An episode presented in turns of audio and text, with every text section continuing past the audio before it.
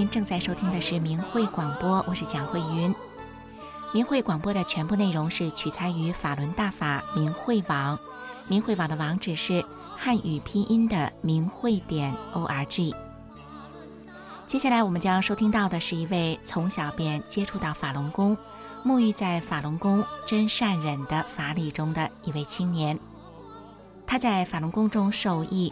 不论是在学习或是工作上都有很好的成果，可是他也有过一段与母亲骨肉分离的经历。这段生命中的阴霾，年轻的他是如何走过的呢？接下来，我们一同来收听明慧青年弟子园地当中的昔日小弟子一段难忘的经历。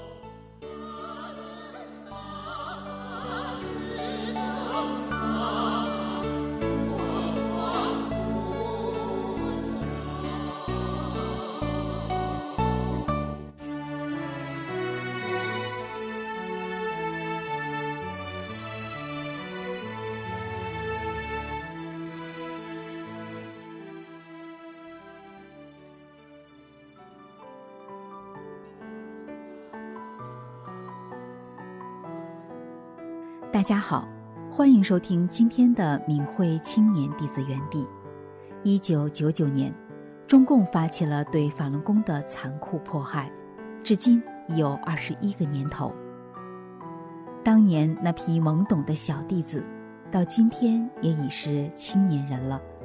可是这二十一年间，他们幼小的心灵都经历了怎样的伤害？在师傅的呵护下。又走出了怎样的人生呢？今天我们来听听千千万万个小弟子中慧莲的故事。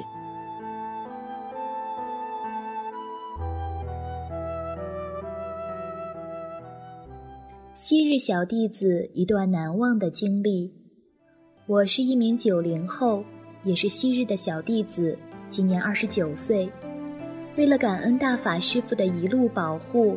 我把自己一段难忘的经历和在大法中受益的点点滴滴写出来，告诉世人法轮大法的美好，也把恶魔江泽民迫害法轮佛法给千千万万个幸福的家庭带来的痛苦与伤害说出来。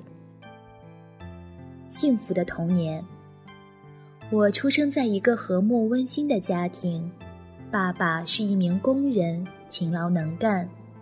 妈妈是一名小学教师，温柔贤惠。我活泼可爱，大家都很喜欢我。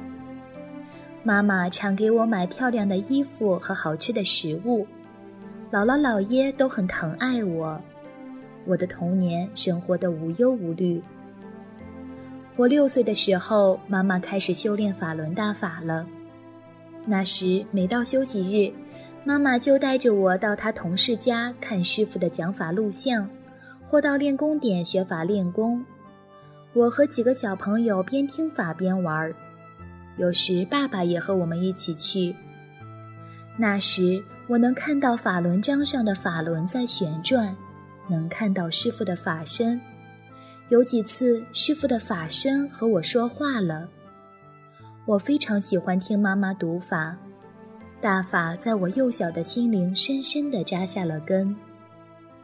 由于妈妈得法后用真善忍要求自己，工作勤勤恳恳、兢兢业业，对学生也和蔼可亲，教学成绩一直很优秀，所以得到学校领导、同事和家长的认可，是一名公认的优秀教师，受到很多人的尊敬。同学都愿意和我玩，老师们都喜欢我，认为我聪明可爱又懂事。我的童年是在大法的沐浴中，在爸爸妈妈、姥姥姥爷的疼爱中，在同学们的羡慕中，快乐幸福的生活。如果没有这场迫害，我会一直生活的很快乐。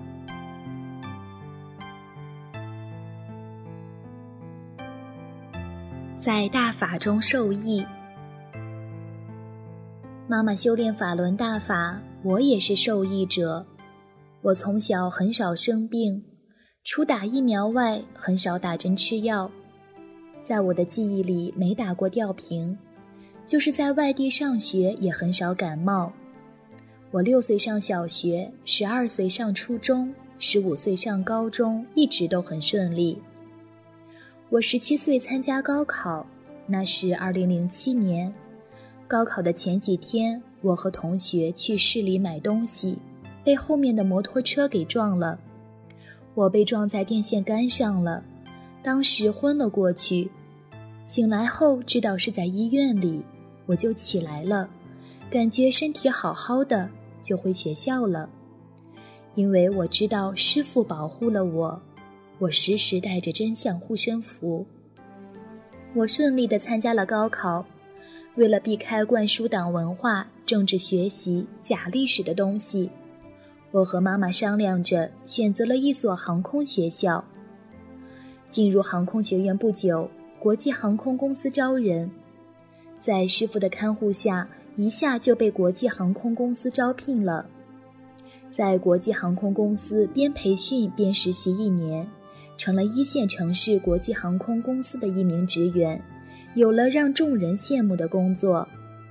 那时我才十八岁。同学都说我是幸运儿。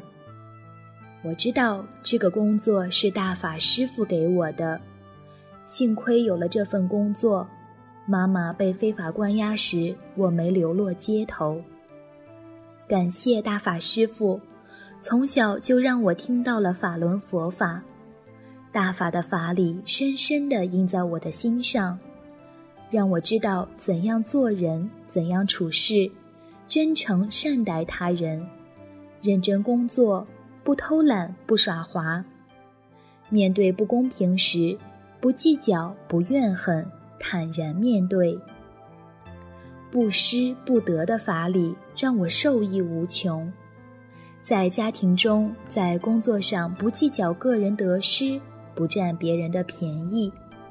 所以在妈妈被非法判刑的几年里，我没随波逐流。也没消沉，我边工作边自学财务本科，三年内通过了国家考试，并顺利的拿到了本科证书，也遇到了爱护我的丈夫，并顺利的找到了另一份工作，这都是大法师傅的一路保护。心情不好的时候也没影响到工作。我的纯真善良得到周围同学、同事的认可，他们都愿意和我交往。我在实习的时候，有一个同学借我的钱迟迟不还，我想他可能困难，就没问他要。和我在一起工作的同事，有的耍滑偷懒，我都不去计较，所以和同事都能融洽相处，也得到公司老板的信任。我的家庭和睦幸福，结婚后婆婆公公把我当女儿一样对待。最难忘的是，前年我和丈夫开着自家车去商城，丈夫开车半路上与大货车相撞，当时轿车车体严重损伤，我和丈夫都安然无恙，我的家人都吓出一身冷汗，事后都后怕。我随身带着真相护身符，感谢师傅又一次保护了我们一家。丈夫明真相做了三退，三退保平安是真实的。我常常感觉心想事成。二零一五年结婚，一直没想要孩子。当我想要孩子的时候，孩子就来了。二零一八年底，我生了一个健康可爱的女孩，顺产。刚生下来时八斤半，从感觉要生到孩子出生不到一个小时，助产医生都觉得不可思议，许多人听说都感到惊讶。我常常默念：“法轮大法好，真善人好。”这是我在大法中受益，工作顺，事业顺，生活顺，生孩子也顺，事事顺。感恩师傅的一路保护。现在我生活的很幸福，有一个不错的工作，有幸福温馨的家庭，住着明亮宽敞的大房子，还有自己的小轿车。今后我会牢记法轮大法好，真善人好。我也继续支持妈妈修法轮大法，以后我也会走进大法的。我知道它的珍贵与美好。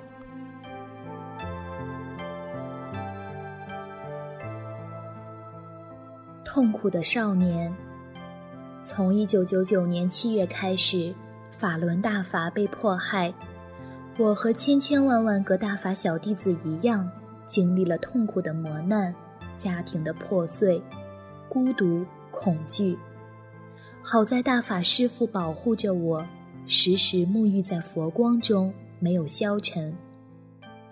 我九岁的时候，邪恶的江泽民发动了对信仰真善忍善良民众的打压迫害，我幸福的生活一下打破了。使我掉到痛苦的谷底。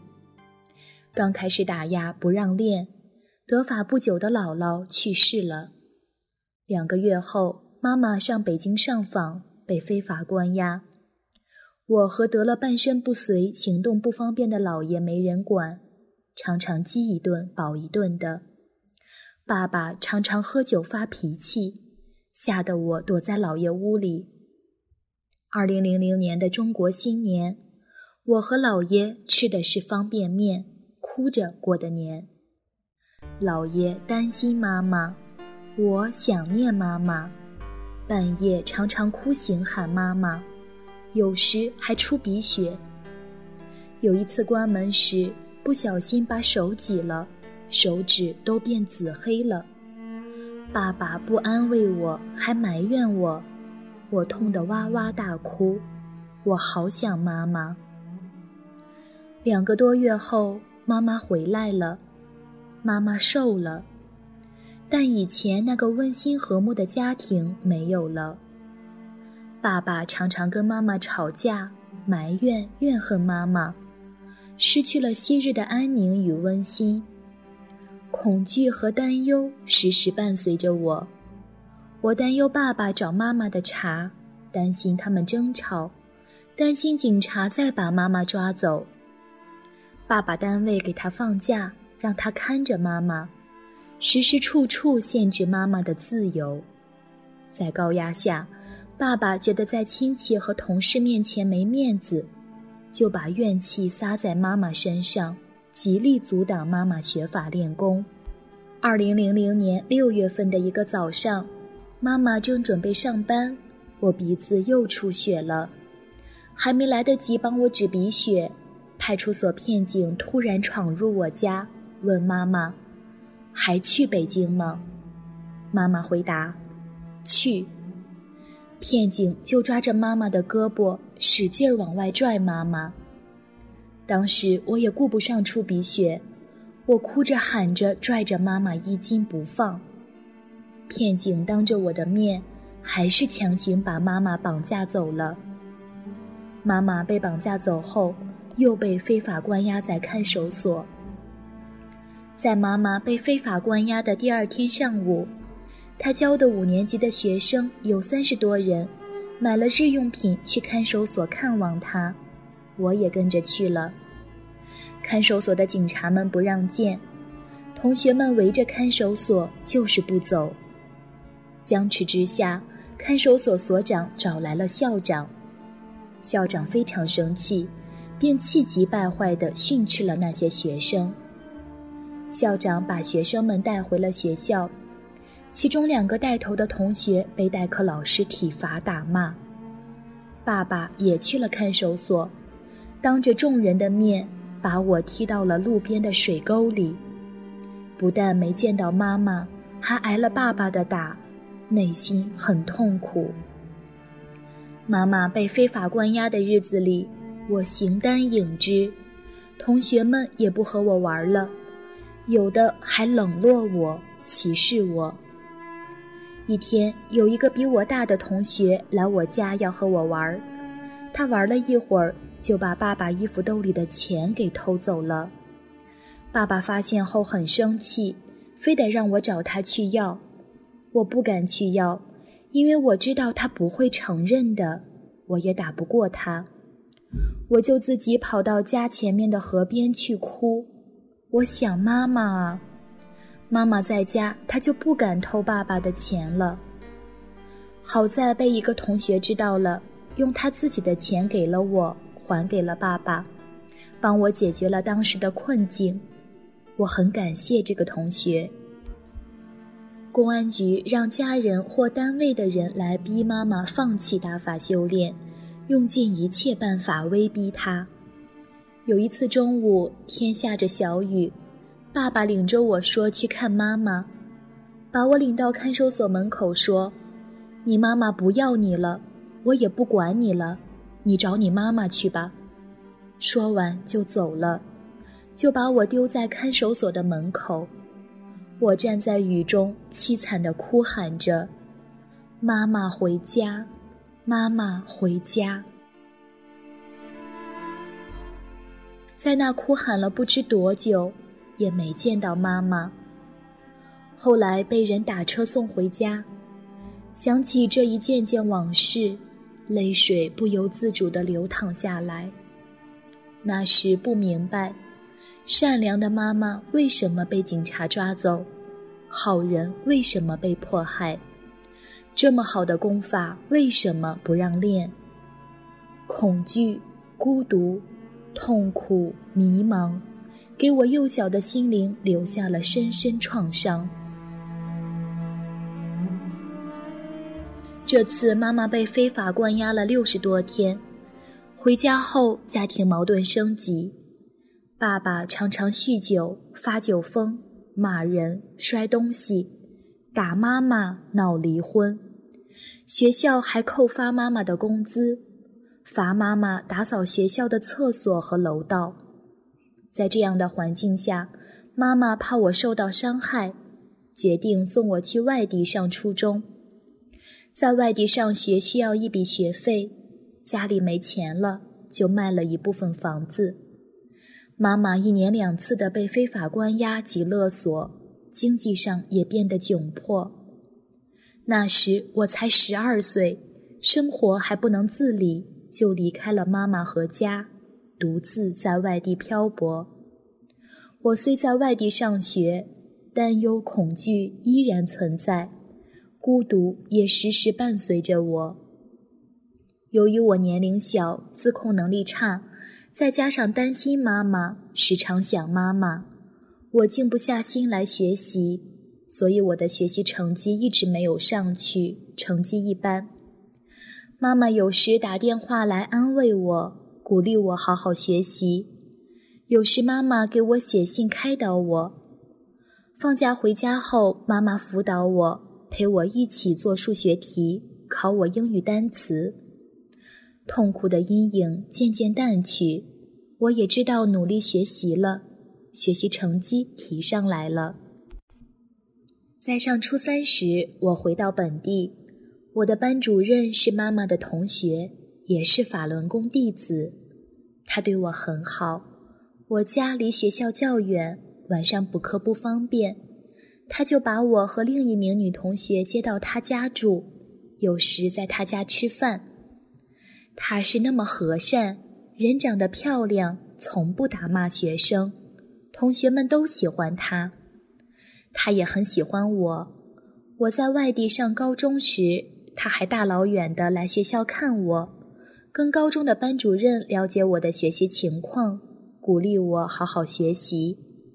走时给我了一百块钱，让我买吃的。我很想念他。可惜他奥运前被非法抓捕判刑，二零一一年被迫害死了。每想起他，我都很难过。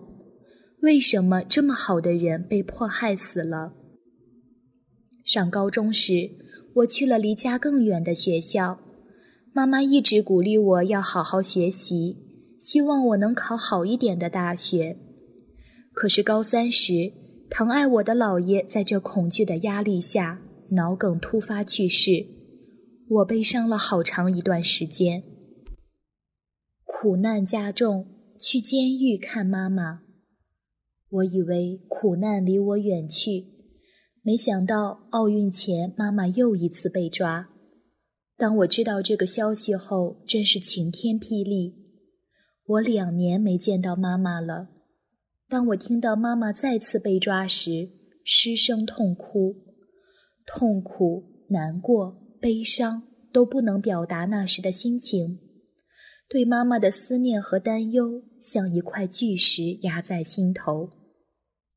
接着，爷爷知道妈妈的事，血压升高去世了。爸爸病倒住院，这一连串的打击让我喘不过气来。爸爸为了减轻压力，提出和妈妈离婚，更让我痛苦不堪。我失去了妈妈，失去了幸福的家，从此我自卑起来。我好羡慕有家有妈妈的孩子，多么希望吃饭时妈妈喊我一声“慧儿吃饭”。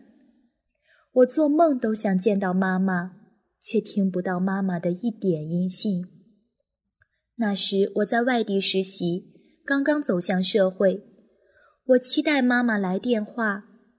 一天天过去，一个月一个月过去，一年又一年，我期盼妈妈给我打电话，期待着，盼望着，同时失望也伴随着我。在期盼、失望、担心、痛苦中煎熬。平时还好过一点，每到过年时，家家都团聚在一起，欢欢乐乐的过年，我却无处可去，孤独、悲伤伴随着我。我常常默默的流泪，怕同学和同事看见。在给爸爸打电话时。听到的是对妈妈的抱怨，数落妈妈的固执。打完电话，心情更糟。后来知道妈妈被非法判刑五年，我的精神都崩溃了。我担心妈妈，也思念妈妈。以后陆续的知道了爸爸和妈妈离婚了，妈妈被送进省女子监狱了，妈妈被开除公职。爸爸找别的女人过上了。每一次的消息都让我心碎心痛，我感到自己成了孤儿，感到孤独无助，默默的想妈妈，默默的流泪。那时我还是一个十八九岁的孩子，还不够成熟，还不够坚强。我想不明白，妈妈只是信仰真善忍，做好人。为什么被抓？为什么判那么重的刑期？那时我多想见到妈妈，想听到她的声音。我刚刚走上社会，有许多问题要问妈妈。那时只是痛苦的、无奈的等待，家也没了，爸爸跟别人过了，孤独、痛苦像一块大石头，重重地压在我的心上。三年后，在好心人的指引下，我到省女子监狱办了接见证，第一次去见妈妈，给她买了一兜日用品和一兜吃的。在监狱的接见大厅里，我终于看到了日夜思念的妈妈。看见妈妈的那一刻，泪水模糊了双眼。我在玻璃窗外流泪，妈妈在玻璃窗里流泪。我有好多话要和妈妈说，可没在电话里说几句，时间就到了。妈妈穿着斑马条劳改犯的衣服，我无奈地看着狱警把妈妈带走。妈妈担心我过早地走上社会，怕被大染缸污染，叮嘱我好好工作，不要担心她。我看妈妈的状态很平和，并没有被迫害到。我带去的东西有缘分带回来了。监狱对法轮功学员很严酷，不花钱不找人是带不进去的。我给妈妈存了些钱。后来我攒假期去看妈妈，可是我千辛万苦倒几次车，大老远的来见妈妈，有时不让见，让见了电话不好使，有时说不了几句话就断开了。旁边有狱警监听着。有一次去接见妈妈，人多排队，几个人用一部电话才十分钟，妈妈排最后。我和妈妈没说上五句话，时间没了。接见大厅里嘈杂声、哭声也影响接电话的声音。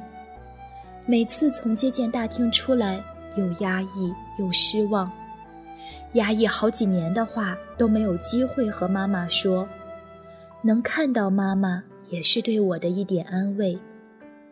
有一次接见，狱警要我劝妈妈转化减刑。下班时间到了，狱警给我时间继续劝妈妈，我痛哭流涕，把压抑几年的痛苦发泄出来了。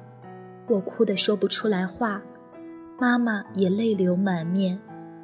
她体会到了她宝贝女儿的孤独无助，但她不想说假话，不想背叛师傅，背叛大法。我也理解妈妈。我也知道师傅和大法是最好的，但还是希望妈妈早点出来。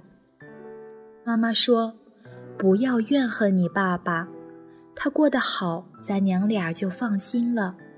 快到吃饭时间了，别影响到警察吃饭，早点回去吧，不要担心我，好好工作生活。”我依依不舍地离开了接见大厅。我哭着走出了监狱。难忘的接见。二零一零年七月份，妈妈的包组狱警给我打电话说妈妈病了，需要家属拿钱住院做手术。我不相信，因为妈妈一直很健康，我以为是骗子。我又担心，毕竟在那样的恶劣环境中煎熬。就给舅舅和小姨说了此事，他们也担心妈妈，就凑了些钱给我，我就请假去监狱看望妈妈。狱警给我打电话，要送妈妈住院做手术，让我在监狱管理局中心医院一楼的大厅里接见。这是一次最难忘的接见。妈妈戴着手铐，双手被铐在一起，面容憔悴。右边脖子上长了一个小孩拳头大的包，头向左边歪，穿着斑马条子的劳改服，被四个狱警包围着。走进监狱管理局中心医院一楼大厅里，一个瘦瘦的、年龄大一点的狱警紧紧地抓着妈妈的胳膊，好像怕妈妈跑了。被进进出出的世人停足观看，感到好奇，以为妈妈是坏人。此时我等候在那里，看到善良的妈妈因为信仰真善忍而被关押在监狱里，身体却变成这样，我的心好痛好痛，泪水在眼圈里打转。我勉强的微笑着和狱警打招呼，问妈妈的身体情况。妈妈亲切的看着我，想安慰我。却一句话也没说出来。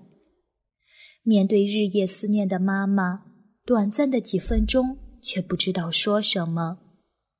我和妈妈面对的沉默了一会儿，就被狱警和铁门隔开了。我再想和妈妈说几句话，机会失去了。随即，妈妈被警察送到禁闭区，我只能站在走廊里，隔着厚厚的玻璃看着妈妈。说话也听不清，身边还有几个警察看着。我在医院的大厅里焦急地等待着，希望再一次能见到妈妈。对妈妈身体的担心和妈妈做手术经济上的压力让我焦躁不安，既担心又难过。我一直在外面焦急地等待着，既不能见面，又不能通话。只能痛苦的等待、煎熬着，太痛苦了，太残忍了。妈妈做手术需要家属签字，我签字时问主治医生要了电话，在医生那里才知道了妈妈的一些情况。妈妈得了淋巴结核，脖子和右肩膀上长了两个大包，需要做手术后做切割化验，才能知道是良性的还是恶性的。脖子上的包长在动脉上，影响呼吸等。我说了自己的情况，医生很同情。之后的几天，我都是在痛苦中无奈的等待，凄苦无助。妈妈手戴手铐被四个警察围住的一幕挥之不去，给我造成了无法弥补的伤痛。见不到妈妈，也不能打电话，手术做的怎样都不知道。我在外面等了三天，也没见到妈妈，就回单位上班了。后来才知道一点，监狱医院让妈妈戴着手铐脚镣检查身体。对待善良的法轮功学员，就像对待死刑犯一样。由于没有钱，妈妈只住了六天医院，就被监狱接回去了。伤口没愈合，就开始强迫劳动了。不到一年，病又犯了。妈妈都没告诉我，是以后知道的，怕给我增加压力。妈妈在监狱里受苦，我在监狱外也不好过。孤独、自卑、忧伤、思念、担忧，还有工作上的压力等，常常想起妈妈对我的叮嘱：要记住自己是大法小弟子，要真诚待人，不要和人计较，不要占别人的便宜，对工作要认真等。大法的法理也在我心里深深的扎了根，所以心情不好的时候也没影响工作。我的纯真善良得到周围同事的认可。我真的怕失去妈妈。听说和妈妈一起判刑的一个叔叔被活摘器官了，多么希望妈妈快点离开那个魔窟啊！回忆这段往事，就像电视剧一样，一幕幕出现在眼前，那种痛苦刻骨铭心。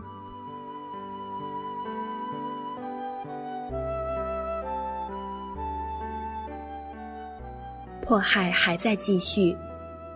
妈妈出监狱的那天，六幺零带着爸爸来接妈妈，强迫妈妈写不练的保证。妈妈不写，就背着妈妈强迫让我签字。为了摆脱他们的纠缠，就签了字。我知道错了，之后就在明慧网做了声明，我签的字作废。妈妈出了监狱大门，车坐不了，晕车吐得厉害。饭也吃不了，左眼不停地跳，左边脸也跟着不停地抽搐，嘴也歪了，整个脸变形了，人也变得苍老了许多。昔日那个健康、年轻、漂亮的妈妈不见了。看见妈妈这个状态，我很难过。我决定到医疗机构给妈妈检查一下身体。妈妈不想检查。在我和爸爸的强制下做了检查，一周后看到检查报告，子宫肌瘤、右乳腺增生、深度淋巴结核、严重的牙周炎等，想带妈妈去我那儿，车票都买了，六幺零的人不让，又把车票退了。回家后，我请假陪妈妈待了一段时间，爸爸处处看着妈妈，妈妈的同修来看他，爸爸不让。有一天，妈妈的同学也是同修，从外地赶来看妈妈。爸爸去派出所要举报人家，我阻止不了他，急得大哭，就打电话给我男朋友。爸爸走到半路上，被我男朋友劝回来了。爸爸回家后大吵大闹，我决定把妈妈带走。爸爸态度有所缓和。我走后不久。妈妈冲出牢笼，走上了流离失所的路。之后的日子里，我过着提心吊胆的生活，常常打不通妈妈的电话，常常不知道妈妈在哪里。六幺零的人常常打电话骚扰我，问我妈妈在哪，威胁我要找单位等。我也常常担心妈妈而睡不好觉，整日提心吊胆的，没有一天舒心的日子。爸爸也打电话向我发牢骚。那段时间，我感觉很郁闷。一年后，在我和爸爸的努力下，妈妈才回家和爸爸复了婚，稳定了下来。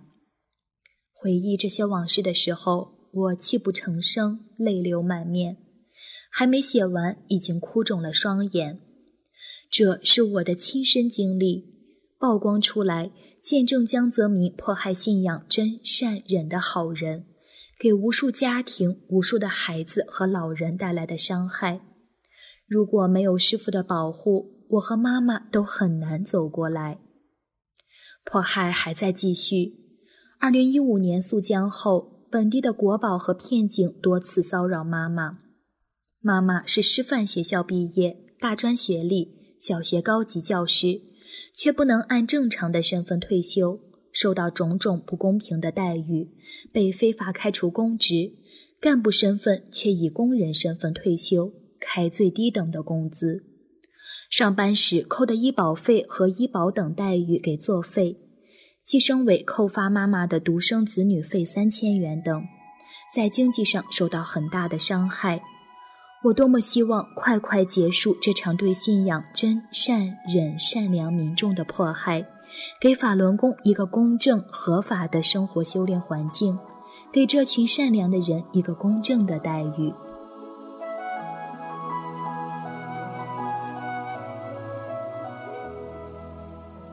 爸爸的转变。妈妈回家后，通过学法练功，身体的病症逐渐消失，没有去医院做手术，没有吃药打针，一切不良的症状全都消失了。现在身体恢复了正常，节省了一笔医疗费，减轻了家庭的经济负担。爸爸和亲属们都见证了法轮大法的神奇。以前抵触法轮功的亲属，特别是我的几个姑姑和叔叔们。在事实面前都转变了看法，了解真相后认同了大法好了，多数人做了三退得了福报，特别是爸爸能主动了解真相转变观念，现在支持妈妈修炼法轮佛法了，他也是福报连连，现在身体健康，以前许多的疾病不知不觉的都好了，心态平和，工作顺利，家庭和睦。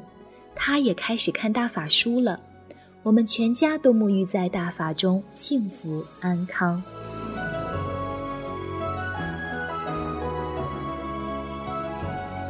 结语：回想起这二十年对法轮功的迫害，让我失去了幸福温馨的家庭，让我的家支离破碎，让我尝到了世间的悲凉与沧桑。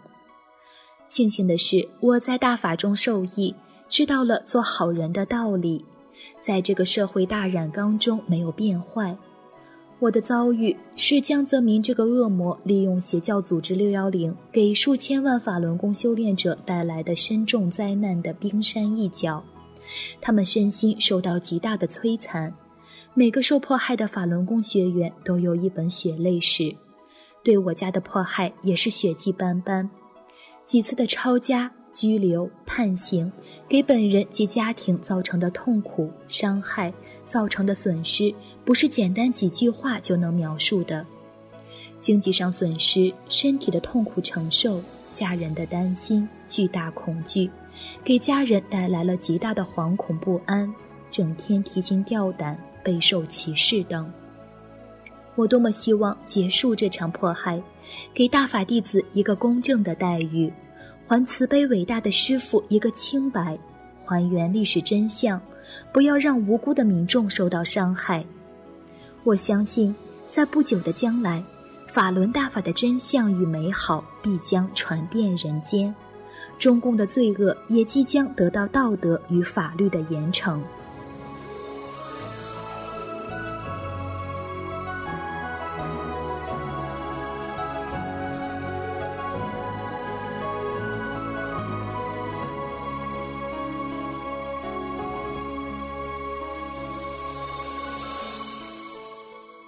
法小弟子慧莲的成长故事就跟您分享到这里。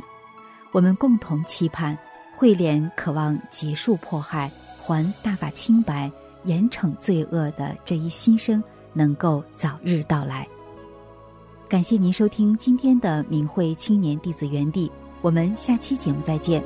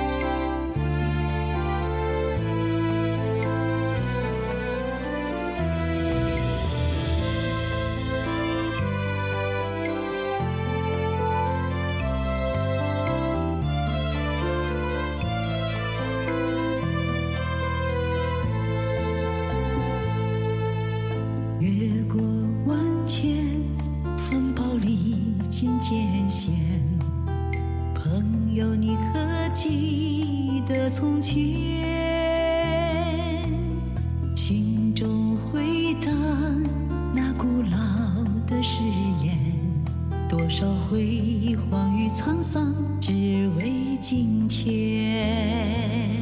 仰望天边万道彩虹，多么灿烂！慈悲的发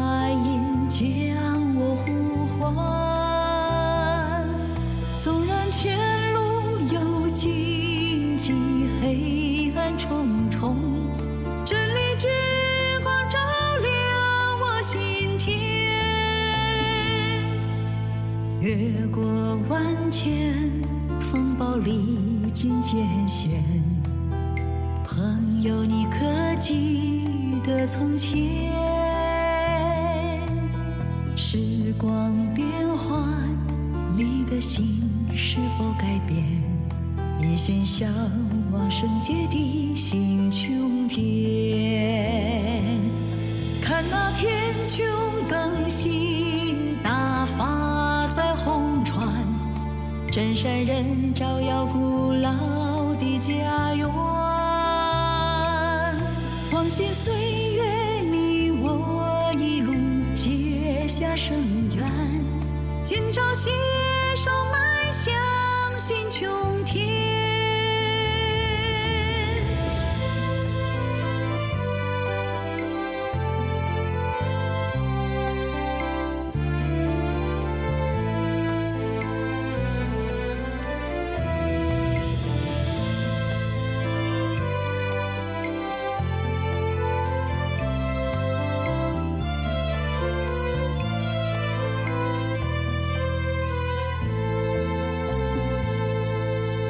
越过万千风暴，历经艰险。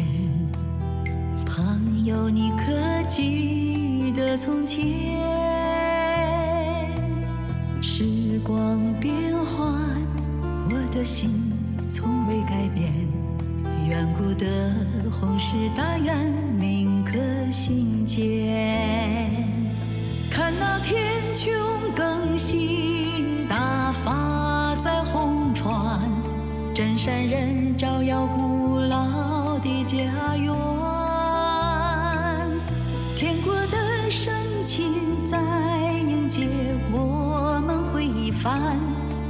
现实也走向新纪元。看那天穹更新，大发在红船，真山人照耀古老的家园。天国的圣亲在迎接我们回返，兑现誓。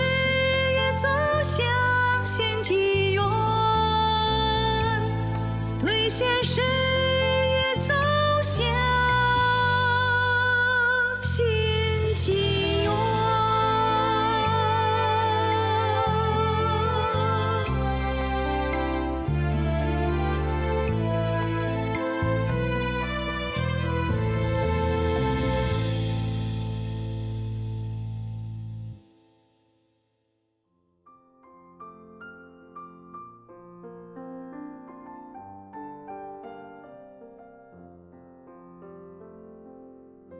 听众朋友，下午好！您正在收听的是明慧广播，我是蒋慧云。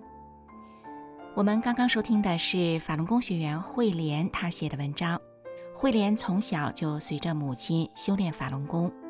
慧莲写这篇文章的时候呢，是二零一九年，当时的她是二十九岁。听完慧莲她的经历，我相信有良知的人都会和她一样，希望中共对法轮功的迫害能够尽早的结束，还所有遭受到不公正对待的法轮功学员们，给他们一个公道。也让一直以来呢遭受到谎言蒙蔽的很多的中国人，让他们有一个可以真正认识、了解法轮功的机会。这也就是法轮功学员二十多年来一直在不停的讲真相，所希望能够达到的，就是让人们明白真相，不再受谎言的蒙蔽和欺骗。接下来呢，我们一起来欣赏歌曲《回归路》。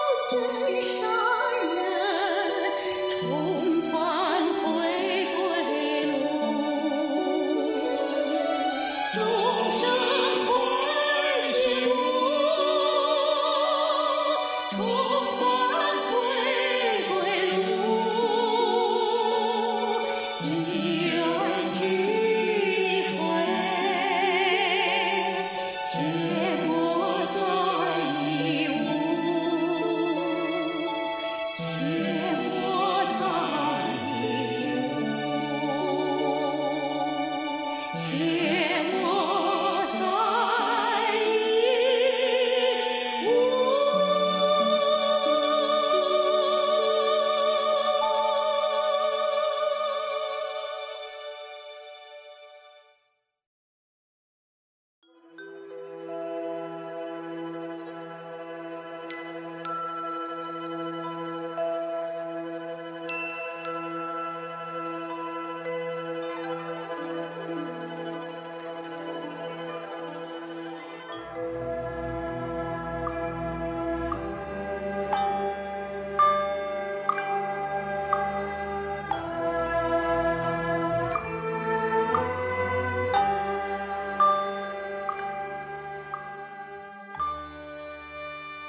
轮大法又称法轮功，是由李洪志先生于一九九二年五月传出的佛家上乘修炼大法。以宇宙最高特性真善忍为根本指导，按照宇宙演化原理而修炼。法轮大法直指人心，指出真正修炼就得按照真善忍的标准修炼自己的这颗心，叫修心性。李洪志先生在法轮功的主要著作《转法轮》一书中写道：“心性是什么？心性包括德，德是一种物质，包括忍。”包括悟，包括舍，舍去常人中的各种欲望、各种执着心，还得能吃苦等等，包括许多方面的东西。人的心性方方面面都要得到提高，这样你才能真正提高上来。这是提高功力的关键原因之一。法轮大法还有修命的部分，这就要通过功法动作去练了。法轮功的五套功法包括四套动功和一套静功，动作简单易学，一上来就把修炼者身上能量淤塞的地方打通，在极短的时间内排除体内的废弃物质，净化身体。完整的一套性命双修的修炼方法，那就既要修又要练，修在先，练在后。不修心性，只练动作是不能长功的。动作是圆满的辅助手段。法轮大法圆融明慧，动作简练，大道至简至易，在理论上。完全不同于其他传统的修炼方法，不同于各家各门派的炼丹学说。法轮大法已红传一百多个国家和地区，李洪志先生的著作也已经有四十多种语言的外文版。欢迎登录明慧网，免费阅读大法经书。观看李洪志先生九天讲法班录像。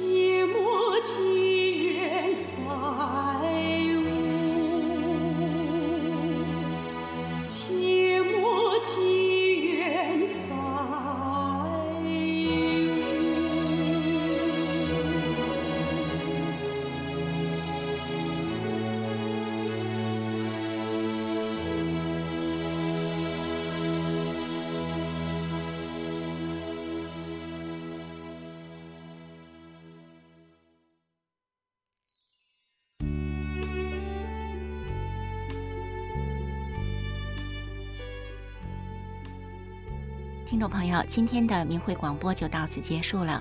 明慧广播的首播时间是每周五的晚上九点到十点。